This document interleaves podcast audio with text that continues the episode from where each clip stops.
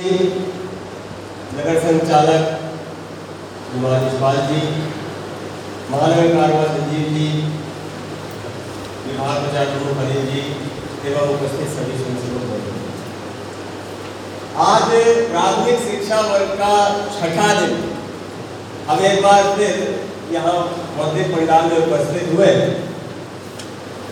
थोड़ी देर तक उससे बात हुआ कि नहीं साहब भाई लंबी देर हो जाती लेकिन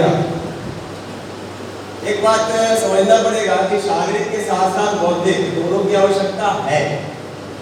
आज चुनौती दोनों स्तर पे है, ये सब हम जानते हैं।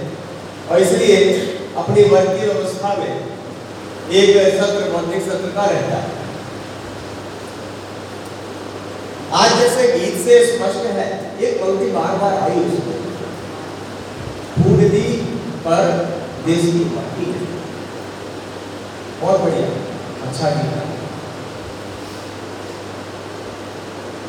कुछ पाश्चात्य वैज्ञानिक कहते हैं कि हज़ार दो हज़ार साल, दो हज़ार साल पहले ही ये मानव आए। परंतु जो रिकॉर्डेड हिस्ट्री है, जो लिखित इतिहास है, उसके अनुसार पिछले दस हज़ार वर्षों से के इतिहास में भारतीय भारतीय संस्कृति जीवित है। अभी दो तीन साल पहले जो हम फरीदाबाद टोल की तरफ़ जाते हैं तो मांगल गाँव, वहाँ पर भी उनकी पहाड़ियों में मानव लिखित, मानव से बनाए द्वारा बनाए गए चित्र और ये सब मिला है सब चल रहा है और इसका अभी हो सकता है अध्ययन कर लिया जाएगा दोबारा। बहुत बड़ा क्षेत्र। विभिन्न कालखंड में पूरे विश्व में दो सौ तिहत्तर सभ्यताएँ सभ्यताओं ने जन्म लिया और खत्म हो गई।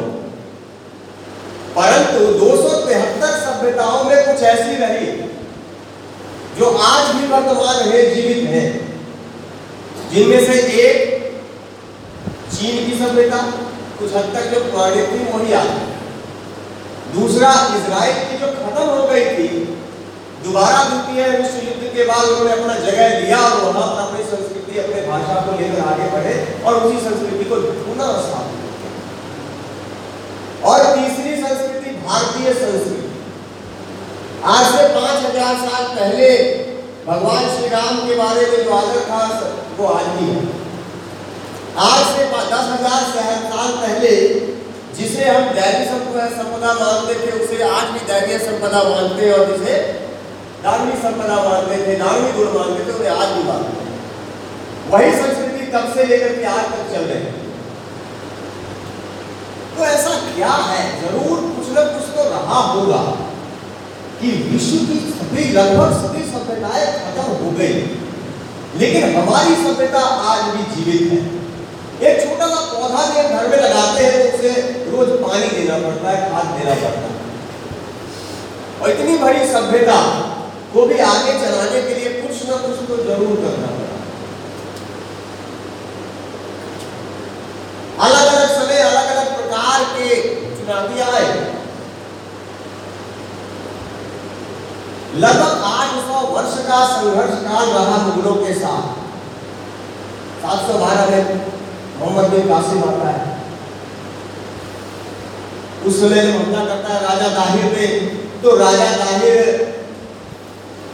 उस युद्ध में मर जाते हैं। उनकी दोनों बेटियों को बंधक बनाया जाता है और उनके घर में एक चीज़ है कि एक हिस्सा अपने खलीफा को भेजना तो राजा ताहिर की दोनों बेटियों को बंदी बना करके खलीफा के पास तुर्की भेजा गया। और वो दोनों बेटियाँ भी ऐसी थी, उन्होंने सोचा कि वो मीर कासिम तो बड़ा ही बर्बर है, अब क्या करें? तो वहाँ जब खलीफा के पास पहुँचती है तो खलीफा के पास अपना दिमाग लगा कर बोलती है कि हमारा खलीफा, ऐसा है कि पहले तो वो ये मीर कासिम ने तीन दिन अपने पास रखा और फिर आपके पास भेजा है। हमारे यहाँ तो भाषाओं के के शान में गुस्ताखी होती नहीं है, लेकिन लगता है आपके यहाँ ऐसा ही खलीफा आपको खुला हो गया उनका मीर कासिम को ऊँट के चमड़े में बंधवा करके वापस तुर्की बुलवाया भारत के ऊपर जो उस सन सात सौ बारह में एक संकट का बादल मंगराया था, वो छट गया, क्योंकि वो बीस बीस दो दिन के अंदर जो उसको खींच के लाया गया, दो दिन में वो काल के अंदर ही मर जाता और ताहिर की दोनों बेटियों ने अपने पेट में खंजर घुसा लिया, वो भी मरी नहीं, शहीद हो गई बलिदान दे दिया। भारत माता की शान, भारत माता की संस्कृति, भारत माता की सभ्यता को बचाने के लिए अपना सर्वस्व अर्पण किया। ये तब से चला। तो ये बात समझना होगा कि जब जब ये मुगल इस्लाम सल्तनत मक्का, मदीना से बाहर निकलता है। कुछ लोग कभी कभी कहते हैं कि भारत गुलाम रहा। उस समय ये प्रश्न ज़रूर पूछना, क्या पूरा भारत एक साथ एक साथ पूरे भारत पर किसी ने शासन किया क्या? ज़रूर पूछना दूसरा, अगर गुलाम बनाए संस्कृति कैसी रही, क्योंकि वो जहाँ जाते थे जब उत्तर में निकलते हैं तो मात्र दस साल लगा, दस साल में जो क्षेत्र अफ़गानिस्तान का है तुर्कमेनिस्तान और उज्बेकिस्तान होते हुए पूरे साइबेरिया तक, वहाँ की हर एक संस्कृति को ध्वस्त नष्ट कर दिया। और वहाँ पर एक उनका ही शासन चला। जब पूर्व पश्चिम की तरफ़ बढ़े तो मात्र पाँच से सात साल में पुर्तगाल तक पहुँच गए और यूरोप में ऊपर की तरफ़ बढ़ने लगे। पाँच से सात साल दस साल में दक्षिण की तरफ़ जब बढ़े तो मिस्र को छोड़िए, मिस्र के नीचे। केन्या मिस्र, ये सारा जो लीबिया वाला क्षेत्र है तो उसके नीचे, उस तरफ़ क्या बन गया? सहारा रेगिस्तान है। और जो नील घाटी की सभ्यता है, उसको उसको ध्वस्त करते हुए, बांटते हुए, वहाँ पर उनकी अपनी सभ्यता, अपनी संस्कृति जड़ जमा ली पूरा सौ प्रतिशत धर्मांतरण करवा लिया। आए आते ही उनको चुनौती का सामना करना पड़ा और 800 साल के बाद भी ज़्यादा कुछ कर नहीं पाए तो सोचने की बात है कि 800 साल उनका और वेटिकन से पोप ने भी कहा था कि आने वाले 100 साल में 200 साल में पहले बताया था यूरोप के ऊपर करेंगे। फिर अफ्रीका के ऊपर। अमेरिका और अफ्रीका के ऊपर। और अगला जो ये बुक बना इसके पिछले ने बोला था कि अब एशिया के ऊपर काम करें। सौ वर्ष तक वो भी यहाँ पर रहे। पुर्तगाली, फ्रेंच, डच भी रहे। फ्रांसिस का नाम सुना होगा। कभी उसकी कहानी पढ़ लेना, पता लगेगा। दवा के ऊपर बिठा दिया करते थे थोड़ा सा उतना जला कर ताकि धर्मांतरण हो जाए। इतनी बर्बरता हुई वो आगे उसके बाद भी सारे भी राम, जय श्री राम, एक बार लगाओ नारा, सारे जय श्री राम तो इन सब के पीछे आखिर क्या कारण है? ये गुलामी का कालखंड कभी नहीं था, संघर्ष का कालखंड निश्चित रूप से था। जैसा एक उदाहरण देखा, वैसा अनेक अनेक उदाहरण है। कोई भी यज्ञ होता है, हवन होता है, उसमें बलिदान देते हैं। कुछ पाने के लिए कुछ खोना भी पड़ता है। और ये अनादि काल से चला आ रहा है एक बार इंद्र को जब अनुमान हो गया था, उस समय बृहस्पति, गुरु बृहस्पति चले गए थे। और उसी समय वृदासुर नाम का राक्षस इंद्रलोक पर आक्रमण कर देता है। और वृदासुर बड़ा शक्तिशाली था। इंद्र का सिंहासन डोल गया। अब क्या करें? इंद्र का सिंहासन डोला, सारे देवता हारने लगे। कभी वो भाग के शिव जी के, ब्रह्मा जी के पास जाते हैं पूछते क्या उपाय? तो पता लगा, अंत में उनको विष्णु जी के पास भी गए, भगवान रक्षा करो तो पता लगा कि तुम्हारे गुरु तो यहाँ पर है नहीं, लेकिन एक उपाय है। एक महर्षि दधीची है। उनके जीवित हड्डियों के द्वारा जो अस्त्र बनेगा, सिर्फ़ उसी अस्त्र से ही उसका संहार हो सकता है, क्योंकि वृद्धासुर को किसी भी अस्त्र शस्त्र से मारा ही नहीं जा सकता था ऐसे उसको वरदान मिला। अब ऐसा बात करने के लिए महर्षि के पास कौन पहुँचे कि जीवित हड्डी लेकिन कोई और उपाय नहीं था। वो पहुँचते हैं, लेकिन दधीची महर्षि को पहले इस बात का पता लग चुका था। जब आते हैं, बड़े सम्मान से बिठाया। और उन्होंने स्वयं ही बताया कि ऐसा कैसे संभव है। अपने तन पे नमक लगाकर गाय की जीभ लंबी होती है और खुदली होती है और गाड़ी का स्वभाव माता का होता है, हमेशा प्यार करने का वो चाटने लगती है, प्यार से। लेकिन नमक लगाने से वो चमड़ा गलने लगे। तो महर्षि दधीची ने अपने ऊपर नमक लगा करके गाय के आगे किया और ऐसे करके अपना पूरा शरीर का हड्डी इंद्र को दिया और उसी के द्वारा मृतासुर का वध हुआ इससे एक चीज़ ध्यान में क्या आया देव देव मतलब देवता, दैवीय संपदा और असुर। तो असुर और देव देव दैविक शक्ति और आसुरिक शक्ति हर कालखंड में उपस्थित रहती ही है।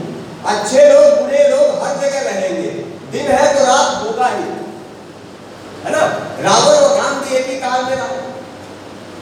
लेकिन जब सज्जन शक्ति वर्तमान है, उपस्थित है तो और वो अपना बलिदान सर्वस्व अर्पण करने के लिए तैयार है, अपनी सभ्यता संस्कृति को बचाने के लिए तैयार है तो सज्जन शक्ति की ही विजय होती है। आगे के कालखंड में हम देखेंगे, जब भारत वापस आते हैं, जब भारत में मुगल मुगलों का आतंक बढ़ता जा रहा था तो उस समय में कश्मीर में शेर शेर बहादुर खान। शेर बहादुर खान नियुक्त हुआ था औरंगज़ेब के द्वारा और वो वहाँ पर पंडितों, हिंदुओं के ऊपर घनघोर अत्याचार दिल्ली के गद्दी पर औरंगज़ेब बैठ चुका था। कहते हैं, जब तक वो अपने सुबह, जब तक, दोबारा ये होगा जब तक सुबह एक मन जनेऊ कटा हुआ और शिखा नहीं देखता था, अपना मुँह नहीं धोया इस प्रकार का क्रूर दुर्दांत हमारे भारत के दिल्ली की गद्दी पर बैठा और उसका जो सिपा सलाह था, वो कश्मीर में धर्मांतरण के लिए ये काम कर रहा था। अत्याचार, ज़िंदा जला ज़िंदा जला दिया कईयों को मार दिया धर्मांतरण धर्म बदल लो, नहीं तो मार देंगे। वो यहाँ पर आए कहते हैं कि एक आदमी दरबार एक लेकिन ये नहीं बोलूँगा कि कोई नहीं। कुछ लोगों ने मजबूरी में इस बात को माना, लेकिन अधिकांश ने संघर्ष उनमें से सारे लोग कहे कि ये तो दिन ब दिन दिनानुदिन अत्याचार बढ़ता ही जा रहा है तो इसके लिए क्या किया जाए? तो वहाँ सभी हिंदुओं पंडितों के का एक मीटिंग होता है, बैठक हुई। बैठक में कृपा राम की अगुवाई में सब लोग पहुँचे। नौ में गुरु तेग बहादुर वहीं पर थे उनके पास। गुरु तेग बहादुर के पास जब पहुँचते हैं, वहाँ तो उन्होंने अपना वृतांत सुनाया। कि आज ये हमें बताया कि अगर जीवित रहना है, धर्मांतरण कर लो। नहीं करोगे तो जैसे मर रहे हो, वैसे मारे जाओगे। तुम में से कोई नहीं बचेगा। तो ऐसे में अब उपाय क्या उसी समय आठ वर्ष के गुरु तेग बहादुर उनके पुत्र गुरु गोविंद सिंह वहाँ पर आए। उन्होंने पूछा, पिताजी, क्या बात है? सारे परेशान क्यों तो विषय बताया गया, आठ वर्ष की आयु थी एक बार, आठ वर्ष। तो गुरु गोविंद साहब ने कहा कि अब क्या किया जाए? गुरुदेव बहादुर कहते हैं कि कमज़ोर हुई, सुप्त हुई शक्ति के जागरण के लिए एक महापुरुष को अपना बलिदान देना ही पड़ेगा। ये सुनते ही। इतना सुनते ही गुरु गोविंद सिंह बात बोलते हैं। पिताजी, आपसे बड़ा महापुरुष कौन हो सकता है। पिताजी, आपसे बड़ा महापुरुष आज कौन हो सकता है? आठ वर्ष का बच्चा, अपने पिता के बलिदान के लिए खड़ा है समाज के लिए। ऐसा सुनते ही गुरुदेव बहादुर के अंदर बिजली की कंपन हुई कि हाँ मेरा पुत्र भी समाज के लिए सोचने लायक आज आठ वर्ष आयु नहीं हो गया। गुरुदेव बहादुर ने उसी समय आठ वर्ष की आयु में गुरु गोविंद सिंह को गुरुगद्दी सौंप करके वहाँ से पैदल निकल पड़े दिल्ली के। और संदेशा भिजवाया कि जाओ औरंगज़ेब को बोल दो इतना ज़्यादा सबके बारे में बात करने की ज़रूरत नहीं है। मेरे एक गुरु, एक का धर्मांतरण करा दो, सारे अपने आप धर्मांतरण कर लेंगे। औरंगज़ेब भी खुश हुआ, चलो मामला जल्दी निपटेगा। बुलाया गया, ये रास्ते में जा रहे हैं, जहाँ जहाँ से जा रहे हैं, कुआ बनवा रहे हैं, बावड़ी बनवा रहे हैं। क्या जिस चीज़ की आवश्यकता करते हुए जा रहे हैं गुरु तेग बहादुर ख्याति और फैल रही है, पता लगा, वहाँ औरंगज़ेब को ये तो जहाँ कश्मीर से आते हुए और पूरे रास्ते में बवंडर खड़ा करता आ रहा है, पूरा समाज एकत्र हो रहा है, एकजुट हो रहा है। खबर लगी तो आगरा से ही, दिल्ली पहुँचने के पहले ही सेना भेज करके आगरा से ही तेग बहादुर को गिरफ़्तार कर लिया। गिरफ़्तार करके लाया जाता है। जब वहाँ से चले थे तो उनके साथ चार और। सतीदास, मतीदास सतीदास, मतीदास दयाला। ये सारे इनके साथ चले और साथ में चला। ला करके दिल्ली में बंदी बनाया गया कानकोठरी में डाला गया, संदेश भिजवाया गया। देख गुरु तेग बहादुर को, देख, अपना धर्म परिवर्तन कर लो। नहीं तो कल का सूरज नहीं देख पाओगे। अगर कर लेते हो जीवन भी मिलेगा, इनाम भी मिलेगा। स्वाभाविक था। नकार अब, अगली बात क्या होनी थी? यात्रा दी जानी थी यात्रा दे जानी लगी यात्रा देने की कड़ी में ऐसा सोचा गया कि तेग बहादुर के सामने, उनके साथ में आए हैं। उनको इनके सामने मारा जाए तो कैसे मारा जाता सबसे पहले मतीदास को बांधा गया। दोनों तरफ़ हाथ बाँध करके और पैर बांधा गया और यहाँ सिर से आड़ी चलाई। दोनों तरफ़ से दोनों आड़ी चला। आड़ी चलाते ऊपर से नीचे तक काटा गया। सोचिए कैसा दृश्य रहा हो एक बार भी जब आड़ी सर से चलनी शुरू हुई चुप की आवाज़ नहीं आई, क्योंकि देश और धर्म के लिए बलिदान दिया गया। पूछा गया, देखो तुम्हारा भी यही होगा। धर्मांतरण कर लो, अभी भी समय है। दयाला के पास भी गए, फिर दयाला को उस समय एक बड़ी सी देख, जिसमें चावल उबालते, उसका बहुत बड़ा सा लिया गया उसको पानी को उबलता हुआ पानी उस पानी के उबलते हुए पानी के देगी में उसको रख दिया। उसके बाद तीसरा सतीदास। सतीदास के पूरे शरीर में रुई को रस्सी से बांधकर आग लगा दी गई। और ये हो कहाँ रहा यही चांदी चौक में दिल्ली में हो रहा था गुरु तेग बहादुर के सामने हो रहा था, ताकि गुरु तेग बहादुर देखकर डर जाए लेकिन वो डरने वाले थे उनके ऊपर भी यात्राएँ दी गई, फिर से बोला गया, देखो, तीन दिन को देख चुके हो। अभी भी मौका है, समझ जाओ। धर्मांतरण कर लो नहीं माना। अनेक अनेक यात्राएँ दी गई, उसके बाद जब नहीं मानते हैं तो गुरु तेग बहादुर का सर घर से अलग कर दिया गया। चैता सर को लेकर के अनंतपुर चला जाता है रकाबपुर और वहाँ पर उसका अंतिम संस्कार हुआ और घर का यहाँ पर एक व्यापारी थे, उन्होंने अंतिम संस्कार किया। गुरु गोविंद सिंह अपने दसवें गुरु हुए, उनके चार शहजादे हुए, चार बच्चे।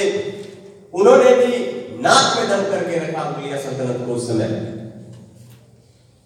और उसी क्रम में जब वो एक किले में थे तो किले को चारों ओर से लाखों की फौज ने की, लाखों की फौज ने घेर लिया। घेरने के बाद भी वो हार नहीं मारे, अंदर में बैठे रहे। अंत में योजना पूर्वक एक दिन बाहर निकल गए। निकलते समय वो जब चलते हैं तो सरसा नदी को पार करते हैं। सरसा नदी पार करते समय बहुत तेज धार थी। कुछ सिपाही नदी के उसी तरफ़ को रह जाते हैं और पीछे जो मुगल की सेना थी उससे लड़ रहे होते हैं। कुछ नदी पार करते हैं और नदी के धार में कुछ बह भी गए मुगलों की फौज उस नदी को पार नहीं कर पाती, डर जो नदी पार किए कुल नदी के उस पार गए, केवल तैतालीस उसमें एक गुरु गोविंद सिंह और दो उनके बड़े बेटे, अजीत सिंह और जुझार सिंह, और चालीस और अब वहाँ से जब वो आगे बढ़ते बढ़ करके वो चमकौर पहुँचे। चमकौर की लड़ाई बड़ी प्रसिद्ध है। इन चालीसों ने एक लाख की फौज से लड़ाई की। सुना होगा ना सवा लाख के। अभी गुरु गोविंद सिंह नाम कहा तो वहाँ सुबह जब पानी का धार कम हुआ तो मुगल की फौज नदी पार करके आती है, आकर के चांदौर के किले को चारों तरफ़ से घेरती है, घेरने में एक लाख सिपाही अंदर चालीस दो उनके बेटे और एक वो खुद। अब कैसे लड़ा जाए? भागना आसान होता है, लेकिन भगोड़ा कहा जाए? पाँच पाँच का जत्था वाला। पाँच का जत्था बाहर निकलता है, लेकिन पाँच का जत्था एक एक सवा लाख के बराबर सही। जहाँ जाते हैं, वहाँ आंधी तूफ़ान आती है, हज़ारों को मार देते हैं। और जाते समय सोच के जाते हैं कि आज माता के चरणों में सर्वस्व अर्पण करने का दिन है। सर पे कफन बाँध करके निकलते हैं। एक जत्था जाता है, दूसरा जाता है, तीसरा जाता है, चौथा, पांचवा, छठा जाता है, चौथा, पांचवा जाता है। ऐसे पाँच पाँच करके निकलते चले गए। छठा जत्था जा रहा होता है उस समय सिपाही थे, बोलते हैं गुरु गुरु साहब, ऐसा लग रहा है कि आज हम आपको यहाँ से निकलना चाहिए, अपने दोनों साहबजादों को लेकर। तो गोविंद सिंह कहते हैं, कौन साहबजादे? ये सारे मेरे साहबजादे हैं। ये जितने बयालीस के बयालीस है, ये सब मेरे साहबजादे दो साहबजादे नहीं अगले जत्थे ने अपने बड़े बेटे अजीत सिंह को भेजते अजीत सिंह जब मैदान में आता है तो गोली की जैसा उनके बीच में जाकर खड़ा होता है। पूरी जो उस समय में जो वहाँ का आठ रियासत थे, इनके लड़ाई करने के बाद आठ रियासतों की सेना घर के पीछे लगती जब अंत में सात बचते हैं उसके अगले बारे में विभाग सिंह जाते हैं, जब सात सिपाही बच जाते हैं सात बचते हैं कुल तो उस समय बोला जाता है, यार सिक्खी को बरकरार सिक्खी को कायम रखने के लिए गुरु गोविंद सिंह को तो जाना ही है गुरु गोविंद सिंह पीछे नहीं हटते उसमें से एक भाई ने कहा कि सिक्खी को बचाना है पंच प्यारे का आदेश है।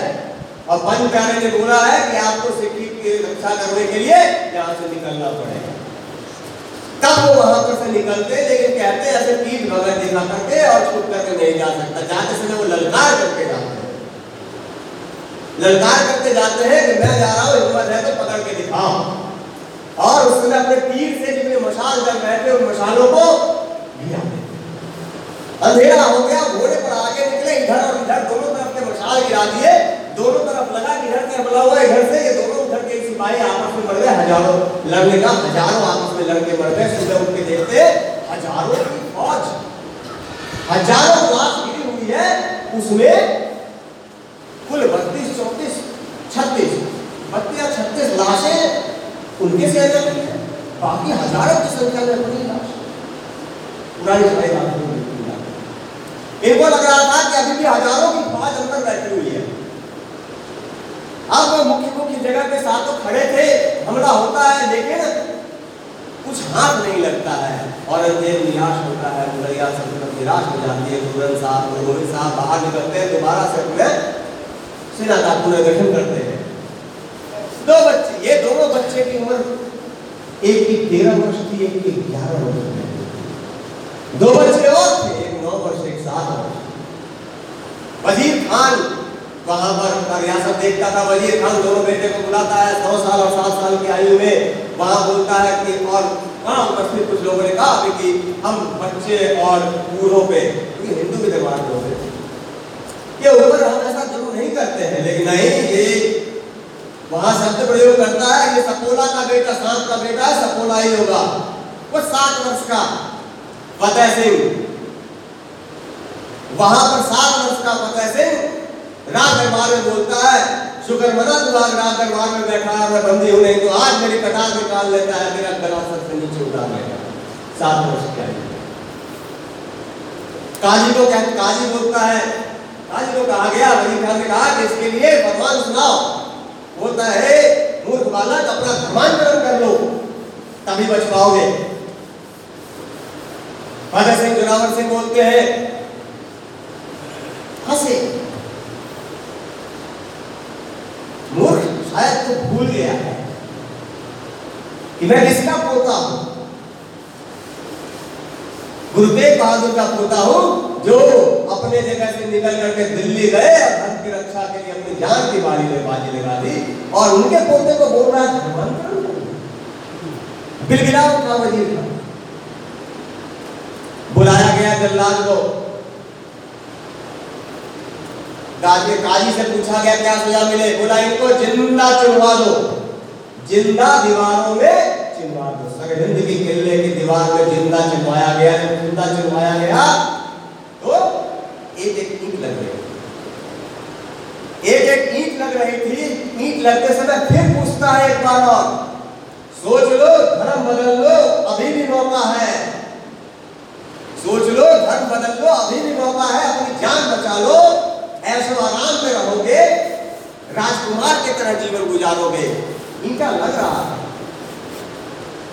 जब ईटा लग रहा था, अब जवाब में जोरावर ज़ोर से बोला फतेह सिंह शोर से बोला, रखो ईटे, भरो गारो चिना चुनो, दीवार हत्यारे, हमारी लाश बोलेगी, हमारी सांस बातें हमारी अंतिम सांस बोलेगी, हमारे देश की जय हो, हमारे धर्म की जय हो, पिता दशमेश की जय हो। एक बार फिर ऐसा लगा दरबार में जितने लोग बैठे थे सबके अंदर ग्यारह हज़ार वोल्ट का करंट दौरा सात साल और नौ साल के बेटे बच्चों की ये सोच, ईटा लगाते समय घोड़ा आ जाता है। का तो ईटा उठा के वो तोड़ना तोड़ना शुरू करता है, वज़ीर का वही बोलता है, क्या करता है? बोला कि हुजूर, पैर का हिस्सा आ रहा है, इसलिए ईटा तोड़ रहा हूँ। ईटा के रहा है, घोड़े पे हथौड़ा मार घोड़े को काट ऐसे करके उनको चुना जा रहा था। जोरावर सिंह के नाक तक ईट आया फतेह सिंह से आँख के आँख से आँसू गिरे। पूछता, भैया, क्या हुआ? रो रहे हो? डर रहे हो? बोले, नहीं भाई आज सोच रहा हूँ, धरती में पहले मैं आया। और जब देश के लिए जान देने की बारी आई तो पहले ही मेरे ऐसा सोच सात साल और नौ साल के बालकों के अंदर था। अपने देश, अपने धर्म के अंदर बलिदान देने सर्वस्व अर्पण करने की क्षमता थी और की इसलिए एक सौ तिहत्तर सभ्यताएँ खत्म हुई है, भारत आज भी है। उनको पता नहीं कि 2000 4000 साल पहले उनके बाप दादा क्या पूजा करते थे, लेकिन हमें पता गुरु गोविंद सिंह चारों बेटा का बलिदान देते हैं, दोबारा फौज बनाते हैं? दोबारा अंग्रेज़ मुगलों के नाक में दम करके रखते हैं, हर जगह घूमते घूमते घूमते, नांदेड़ पहुँचते हैं, नांदेड़ में उनकी मुलाकात होती है। बंदा बैरागी से, लेकिन बंदा बैरागी नाम बाद में पड़ा लक्ष्मण सिंह नाम था, लक्ष्मण दास था, फिर माधव दास नाम हुआ, फिर माधव दास बैरागी बन गए। वहाँ पर पहुंचकर गुरु गोविंद सिंह कहते हैं कि तुम्हारे जैसा योद्धा तुम्हारे जैसा योद्धा आज अगर वैराग्य का जीवन जिएगा तो इस धर्म और राष्ट्र की रक्षा कौन करेगा? और जब ये राष्ट्र नहीं होगा तो ये धर्म कहाँ से आगे बढ़ेगा? और जब ये राष्ट्र धर्म आगे नहीं होगा तो आने वाली जो पीढ़ी है, उनके पास ये संन्यास, ये वैराग्य इनके लिए कोई रास्ता भी नहीं बचेगा। बंदा बैरागी प्रभावित होते हैं और वहाँ से निकल के चलते हैं, और उसके बाद सबसे पहले बंदा बैरागी ने जलालुद्दीन का सरकार जलालुद्दीन वही जिसने गुरु तेग बहादुर के शीश को उसके साथ जिस जिसने साथ दिया, सबको मारा। 120 लड़ाई लड़ी, नाक में दम कर दिया। नींद नहीं आती थी और उस समय ऐसे में फिर से एक कहीं ना कहीं पुट धोखेबाज हमारे पास कहीं ना कहीं मिल जाते हैं। उनके सहयोग लेकर के धोखे से एक बार सात सौ चालीस सिखों के साथ एक किले में जब वो थे, उनको आठ या दस दस लाख सिपाही, आठ लाख आठ लाख सिपाहियों ने उनको दिया आठ लाख सिपाहियों के फौज के साथ जब घेर लिया गया तो वो अंदर किले में रहे। आज खाने में रोटी में घी भी मिल रहा होता है, फिर भी खाने में सोचते हैं घर पे आज ये सब्ज़ी, आज वो सब्ज़ी, आज ये रोटी नहीं मिली आज ये पिज्जा चाहिए, बर्गर चाहिए, रसगुल्ला चाहिए, रसमलाई चाहिए, और वो सात सौ चालीस लोगों का रसद पानी जब बंद हो गया था, अंदर कुछ नहीं मिलता था तो वहाँ जो गिने चुने पत्ते, पेड़, पौधे, घास थे, उनको खा के चार महीने किले में रहे चार महीने किले में रहे थे।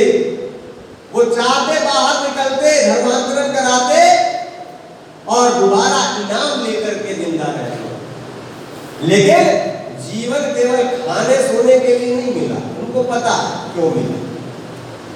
तो वो सात सौ चालीस जब सात महीने होते हैं, वो बाहर निकलते हैं, निकलने के बाद लड़ते हैं। लड़ने के समय उनको बिठाया उनसे बोला गया क्या ठीक है, धर्मांतरण कर लो। एक ही सवाल, हर बार बार बार। एक ही सवाल, जीवन मिल जाएगा। बंदा बैरागी बोलता है एक बार क्या हज़ार बार भी मरना पड़े तो तैयार हज़ार बार भी मरना पड़े तो तैयार हो। और कैसे मारा गया? बंदा बैरागी को बोटी बोटी नोची गई, उसके नाखून खींचे गए। उसकी बोटी बोटी नोची गई, हाथ काट दिए, पैर काट दिए, नहीं हुआ। हाथ में सरिया घुसाया। हाथ में सरिया घुसाने के बाद भी नहीं हुआ, उसकी साल के बच्चे को उसके सामने लाया गया चार साल के अभूत बच्चे के सीने में खंजर डाल के उसको दिल को निकाला, दिल तक चीर करके एक मांस का बोटा उसके मुँह में घुसा इतने के बाद ही बंदा गया हो गया।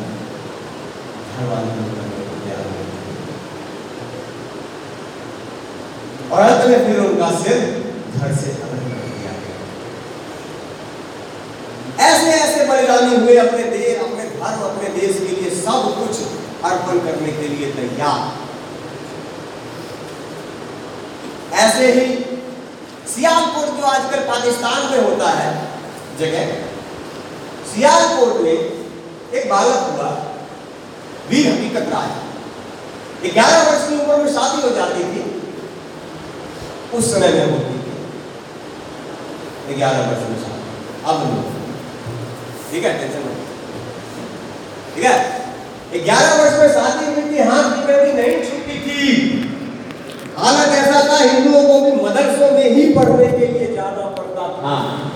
फिर हकीकत राय के मदरसे में जाके पढ़ते थे ग्यारह वर्ष की आयु नहीं बहू घर में आई हुई हाथ की मेहंदी छूटी नहीं है। वहाँ पर दुर्गा माता शक्ति माता का तिरस्कार होता है। बालक से रहा नहीं गया सहा नहीं गया उसने भी तपाक से जवाब दिया। तुम्हारे हदीसों में क्या लिखा है। मेरा भी छात्र थे कभी भी पढ़ाई से पीछे नहीं हटे जो भी मिला सब कुछ पढ़ के रखते थे जब इस्लाम के ऊपर कोई बात बोला जाए तो क्या होता है कि वर्ग से में आने से पहले ही बहुत ज़्यादा सुना होगा, वो तब भी होता था, कोई नई चीज़ नहीं है। ग्यारह वर्ष, बारह वर्ष की आयु में उसमें बारह वर्ष की आयु हो गया। गिरफ़्तार कर लिया गया। बोला गया तुमने गलत किया है माफ़ी मांगे। मैंने कुछ गलत नहीं किया है जो माफ़ी मांगो। कुछ गलत बोला भी नहीं। काजी को बुलाओ। बुलाया काजी को बुलाया गया का, काजी ने बोला देख फिर से वही बात। अभी उम्र बहुत बाकी है वही शादी हुई है रास्ता देख रही है तेरी माँ। धर्मांतरण कर ले। दो मिनट लगेगा घर जा आराम से रह। बालक नहीं मानता है। इसलिए बोला गया कि तुम्हें इसे बंद करो, इसे जंजीर से लोहे के जंजीर में बाँध करके इसको लाहौर ले चला जाए। वहीं पर इसका फैसला होगा, जज के साथ कोर्ट में इस पे केस होगा। दरबार में ले जाकर केस करेंगे और इसको सजा मिलेगी वहाँ से। हकीकत का है हंस रहे खबर पहुँचती है, पिता के पास माता को कुछ पता नहीं है, माता बच्चे का इंतज़ार कर रही है पिता दौड़े दौड़े दौड़े दौड़े आते हैं वहाँ पर। अपने बेटे को समझाते हैं, बेटे से प्रेम किसे नहीं होता है? यार, बेटा, मान जा। तो ये बड़े दुष्ट हैं, बड़े क्रूर हैं। दिल में दया, भाव कुछ नहीं है इनके। लेकिन बेटा नहीं मानता है। होता है, पिताजी, आप डरो मत। और ऐसा जीना भी क्या जीना है जिसके लिए अपने धर्म को ही छोड़ना पड़ जाए? एक रागनी भी चलती है इसके ऊपर। मेरा स्वर रागनी में थोड़ा कमज़ोर है। कभी बहुत ही कम मुझे अलग मिला जज के सामने ले जाया गया, काजी के सामने। काजी फिर लाहौर में बोलता है। काजी फिर लाहौर में बोलता है कि भाई, कल से बोला जा रहा है धर्मांतरण कर ले, उम्र कम है। जीतना रहेगा, इनाम मिलेगा। बंदा बैरागी बोलता है हँसते हँसते जिया करे, हँसते हँसते जिया करे, यही नौजवानी होती है। देव धर्म पर मरे जो उसकी अमर कहानी होती है। आगे जाते हैं। क्या बैरागी बंदा की, क्या बैरागी बंदा की घटना जज साहब तुझे याद नहीं? संडासी से खाल नोचली तन से खून की धार बही। सरिया करके लाल घुसेरे और क्या कसर बेटा करके कतल मांस की बोटी मुँह में ठूस दी। हंस हंस कर कहा, हकीकत, मुझे न कोई परेशानी होती है। देव धर्म पर मरे जो उसकी अमर कहानी होती है। काजी भी समझ गया, ये नहीं समझ अब समय बर्बाद करने का समय नहीं है। ले जाओ इसे लाहौर में बीच चौराहे में फांसी की सजा दे दी फिर हकीकत राय का जीवन छोटे काल में खत्म हुआ, लेकिन आज सोचना पड़ेगा, खत्म हुआ है। आज यहाँ पर में बैठ करके हम बात कर रहे हैं, हर एक बालक को उसकी कहानी पता होनी चाहिए। आज सुनकर कैसा लगा जो सच है, उसके साथ मरते दम तक खड़े। जो सज्जन शक्ति है, उसको जगाने का काम करेंगे। यही सज्जन शक्ति जगाने के लिए ना, भगत सिंह बम का गोला मार करके आए असेंबली में पूछा भी क्या भाग सकते थे? नहीं। मैं बताने आया भागा क्यों नहीं? तो भागा मैं इसलिए नहीं कि आज ये सबसे एक भगत सिंह को मार देंगे, लेकिन जिस दिन ये सूली पर चढ़ाएँगे उस एक नहीं, एक हज़ार भगत सिंह पैदा ऐसा अनेक अनेक घटना बड़ी पड़ी। उधर पूर्व में महाराष्ट्र में मराठाओं का राज चलता था। शिवाजी की कहानी हमने सुनी होगी सुनी होगी। शिवाजी का बेटा के बेटा हुए संभाजी महाराज महाराज शंभू जी, शंभू राजा कहते हैं उनको। शंभू राजा की माता जी का देहांत दो वर्ष की आयु में हो गया, नौ वर्ष की आयु में। दो वर्ष की आयु में देहांत हो जाता है नौ वर्ष की आयु में उन्हें राजस्थान भेजा गया। जयसिंह के पास वहाँ पर राजनीति पढ़ रहे थे। तलवारबाजी, गजब की आती थी, घुड़सवारी, गजब की। शस्त्र और शास्त्र का अनूठा कॉम्बिनेशन तेरह वर्ष की आयु में उन्होंने अनेक अनेक शास्त्र लिखे। मैं दोबारा कह रहा हूँ, शास्त्र पढ़े नहीं, अनेक छह शास्त्र लिखे तेरह वर्ष की आयु और उसी समय उनको भारत की जितनी भाषाएँ भारत की भाषाएँ छोड़ो, जितनी अरबी, पुर्तगाली, फ्रेंच, ये सारी भाषाएँ भी उन्होंने सीखी। इसलिए संभाजी महाराज के बारे में कहते हैं कि शस्त्र और शास्त्र का अनूठा नमूना। संभाजी महाराज सोलह वर्ष की आयु में पहली लड़ाई लड़ाई लड़ते हैं ट्राई करते हैं और वो भी विजय करते हैं। पिताजी ने काम किया, उस काम को आगे बढ़ाया। रियासतों को अपने साथ मिलाते चले गए। हिंदू राज जो आगे जो स्थापित हो चुका था, उसको आगे बढ़ाया। और ये उस समय भी था। ना कुछ उन्हें चला रहा था। अपनी पूरी शक्ति लगा दी उसने संभाजी को पकड़ने में। संभाजी का पकड़ने आने वाला उसने पुर्तगालियों से हाथ मिलाया।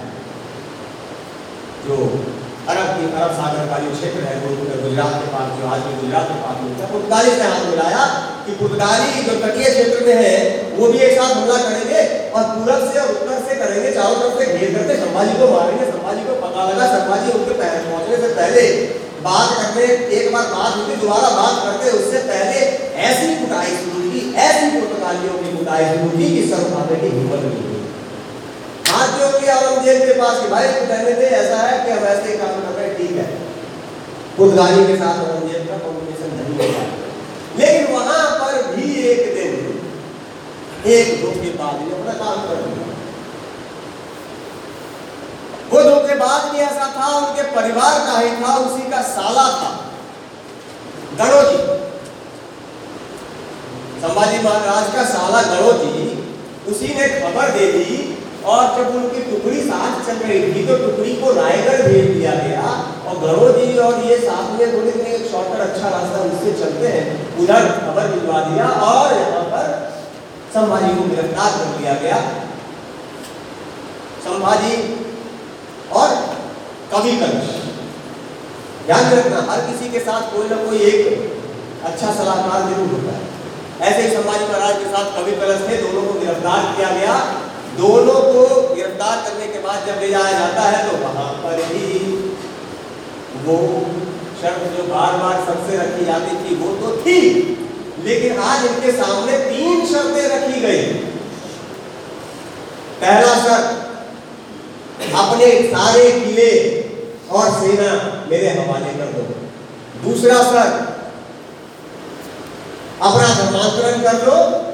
और तीसरा, जिन्होंने तुम्हारा साथ दिया है, हमारे गद्दारों का नाम बताओ। लेकिन उन्होंने कुछ भी स्वीकार नहीं किया और उनके साथ भी वही हुआ।